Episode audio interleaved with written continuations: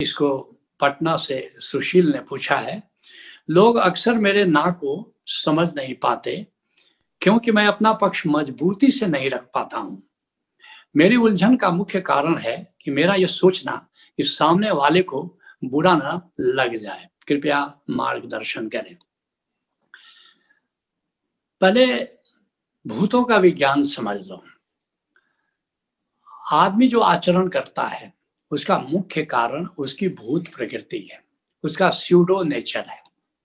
उसका घोष्ट नेचर है। तो आदमी उसी के अनुसार आचरण करता है।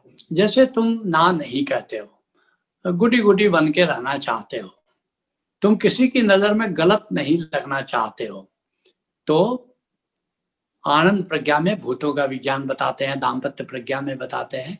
तो दो ही प्रकार के भूत हैं। मुख्य रूप से एक मैं सही हूँ और तुम गलत हो। ए ग्रुप बी ग्रुप कहो या कृष्ण की भाषा में रजोगुण और तमोगुण कह लो तो और यही आगे चल करके मैं सही हूँ। आई विल प्रोसेस मैं संग्रह करूँगा। आई विल डोमिनेट मैं हावी रहूँगा। मैं न्याय संगत हूँ आई एम जस्टिफाइड बन जाता है प्रमोशन हो जाता है। उसी तरह तुम गलत हो, आगे चल कर यू कैनॉट प्रोसेस तुम धन संग्रह नहीं कर सकते। जैसे कम्युनिस्ट हैं ये पत्रकार हैं, इस कोटि के लोग हैं, और फिर आगे बढ़ के हो जाता है। यू कैनॉट डोमिनेट तुम मुझ पर हावी नहीं हो सकते उसका व्यवहार उस व्यक्ति का वैसे ही होता है। और आगे चल कर के यू आर नॉट जस्टिफाइड मैं सिद्ध कर दूँगा कि तुम कैसे गलत हो। तो सुशील, तुम्हारा भूत है आई एम राइट मैं सही हूँ। अब ये भूत तुमको प्रेरित करता है कि किसी को ना मत कहो, सब तुमको अच्छा समझे। तो ये तुम्हारा व्यवहार है। अब इसको बेसिक नेचर को तुम नहीं बदल सकते। लेकिन तुमको अब ऐसी स्थिति में करना क्या है? तो इस बात को समझना है कि मैं सही हूँ वाला व्यक्ति जो किसी को ना नहीं कह पाता, ना नहीं कहने से बड़े अनर्थ हो जाते हैं। ना कहना सीखना होगा। तो इसको पहली बात तो ये है कि तुम ना कहना सीखो। ना कहने की आदत डालो। जहाँ ना कहना ज़रूरी है, वहाँ ना कहो। क्यों कहो? क्योंकि चुनाव जो है, वो अच्छे और बुरे के बीच में नहीं है। कृष्ण स्मृति में, कृष्ण मेरी दृष्टि में पहला प्रवचन माला का नाम था ओशो का। बाद में उसका नाम हो गया कृष्ण स्मृति। उसमें ओशो बड़ी प्यारी बात कह रहे हैं। वो कह रहे हैं कि चुनाव अच्छे और बुरे के बीच में नहीं है। Choice is never between good and bad it is always between lesser evil and greater evil कम बुरे और ज़्यादा बुरे के बीच में हमेशा जीवन में चुनाव होता है। अब तुमको ये देखना है कि अगर तुम अपना डिस्प्लेजर शो करते हो तो अगला नाराज़ हो जाता है। और अगर तुम सप्रेस कर लेते हो तो फिर घाव बन जाता है तुम्हारे भीतर। और घाव बनते बनते मैं सही हूँ वाले अक्सर लोग डिप्रेशन में चले जाते हैं। इतने घाव से हैं। इतनी अपने भावनाओं को दबाया है, इतना सप्रेस किया है तो अब lesser evil and greater evil कौन है? अगर तुम ना कह देते हो, मना कर देते हो किसी को तो उसको थोड़ी चोट लगती है, थोड़ा बुरा लगता है। और अगर नहीं, अगर तुम सह लेते हो सप्रेस कर लेते हो अपने इमोशंस का तो एक ज़्यादा बड़ा घाव बनता तुम आत्मपीड़क हो जाते हो।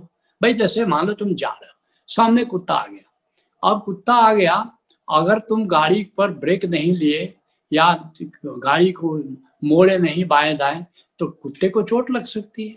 ये तो यही है तुम्हारे कारण कुत्ते को चोट लगे। लेकिन अगर तुमने बाएँ दाएँ ज़बरदस्ती मोड़ा तो एक्सीडेंट हो सकता है। तुम मर सकते हो।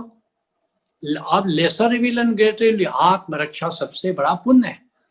तो इसलिए वै, कहता है ऋषि वैद्य की हिंसा हिंसा न भवती। आत्मरक्षा के लिए की गई हिंसा हिंसा नहीं है। तो तुम्हें तुम्हें चुनना पड़ेगा। ऐसे ही जीवन में तुमको चुनना पड़ेगा। Between expression and suppression. Express करने पर अगले को चोट लगती है। और अगर सप्रेस कर लेते हो तो फिर तुम्हें बड़ा गहरा घाव लग जाएगा फिर। तो तुम्हें चुनना पड़ेगा लेसर इविल की ओर। और, अगला जो कुछ ऐसी बात कह रहा है जो तुम्हारे लिए असहनीय है या तुम्हारे लिए पीड़ादायक है तो तुम्हें कहना पड़ेगा कि आपकी ये बात क्षमा करें, आपकी ये बात मुझे अच्छी नहीं लगी। क्योंकि अगले को भी क्या पता? वो व्यंग पर व्यंग किए जा रहा है, वो सोच रहा है, ये मेरे मज़ाक का बड़ा आनंद ले रहा होगा। तभी तो चुप है। मौनम सम्मति लक्षणम, ऋषि कहता है। अगर तुम मौन हो मतलब तुम राज़ी हो तो तुम अगर ना नहीं कहते हो और प्रभावशाली ढंग से ना नहीं कहते हो तो तुम्हारी चुप्पी, तुम्हारी स्वीकृति मान ली जाती है। तो एक तुम्हें कहना ही होगा ना को कहना ही होगा। और फिर, लेकिन ना कहने की कला को सीखो। सब किसी को ना कहना नहीं आता है। ना कहना भी एक बहुत बड़ी कला है। हमारा ऋषि भी कहता है, सत्यम ब्रुयात, प्रियम ब्रुयात। सत्य बोलो, लेकिन प्रिय ढंग से बोलो। न ब्रुयात, सत्यम अप्रियम। सत्य को भी अप्रिय ढंग से नहीं बोलो।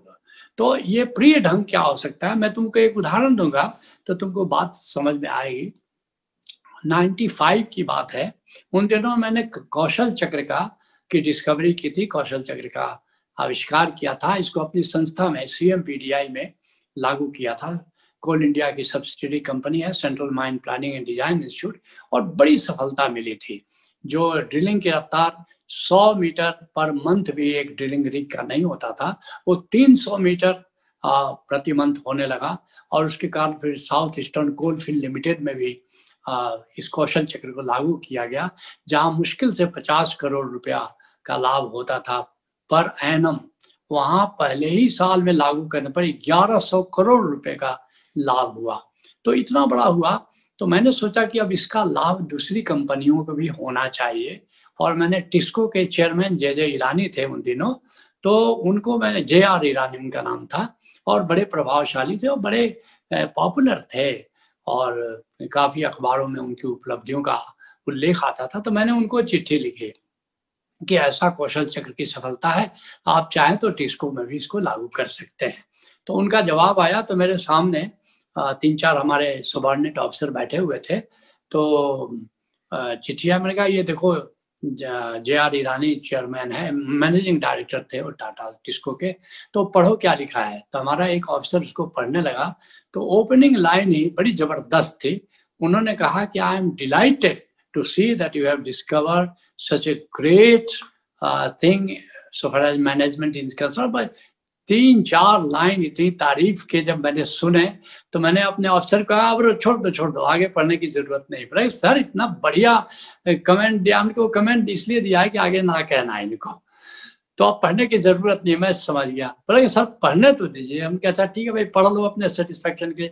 लास्ट लाइन कम से कम आठ दस लाइन में तारीफ़ करने के बाद लास्ट लाइन लिखा था however we have got our own management team and we shall look after our interest. और कहानी खत्म हो गई।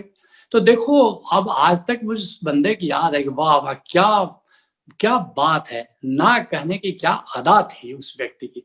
तो देखो, उसने ना कह दिया, लेकिन मुझे एक ईरानी पर गुस्सा नहीं आया। मैंने कहा, क्या अदा से और क्या सलीके से उसने ना कहा है? तो इस बात का खूब ख्याल रखो कि ना ज़रूर कहो लेकिन ना कहने का अंदाज इतना प्यारा हो कि ना सुनने वाला भी वाह वाह का उठे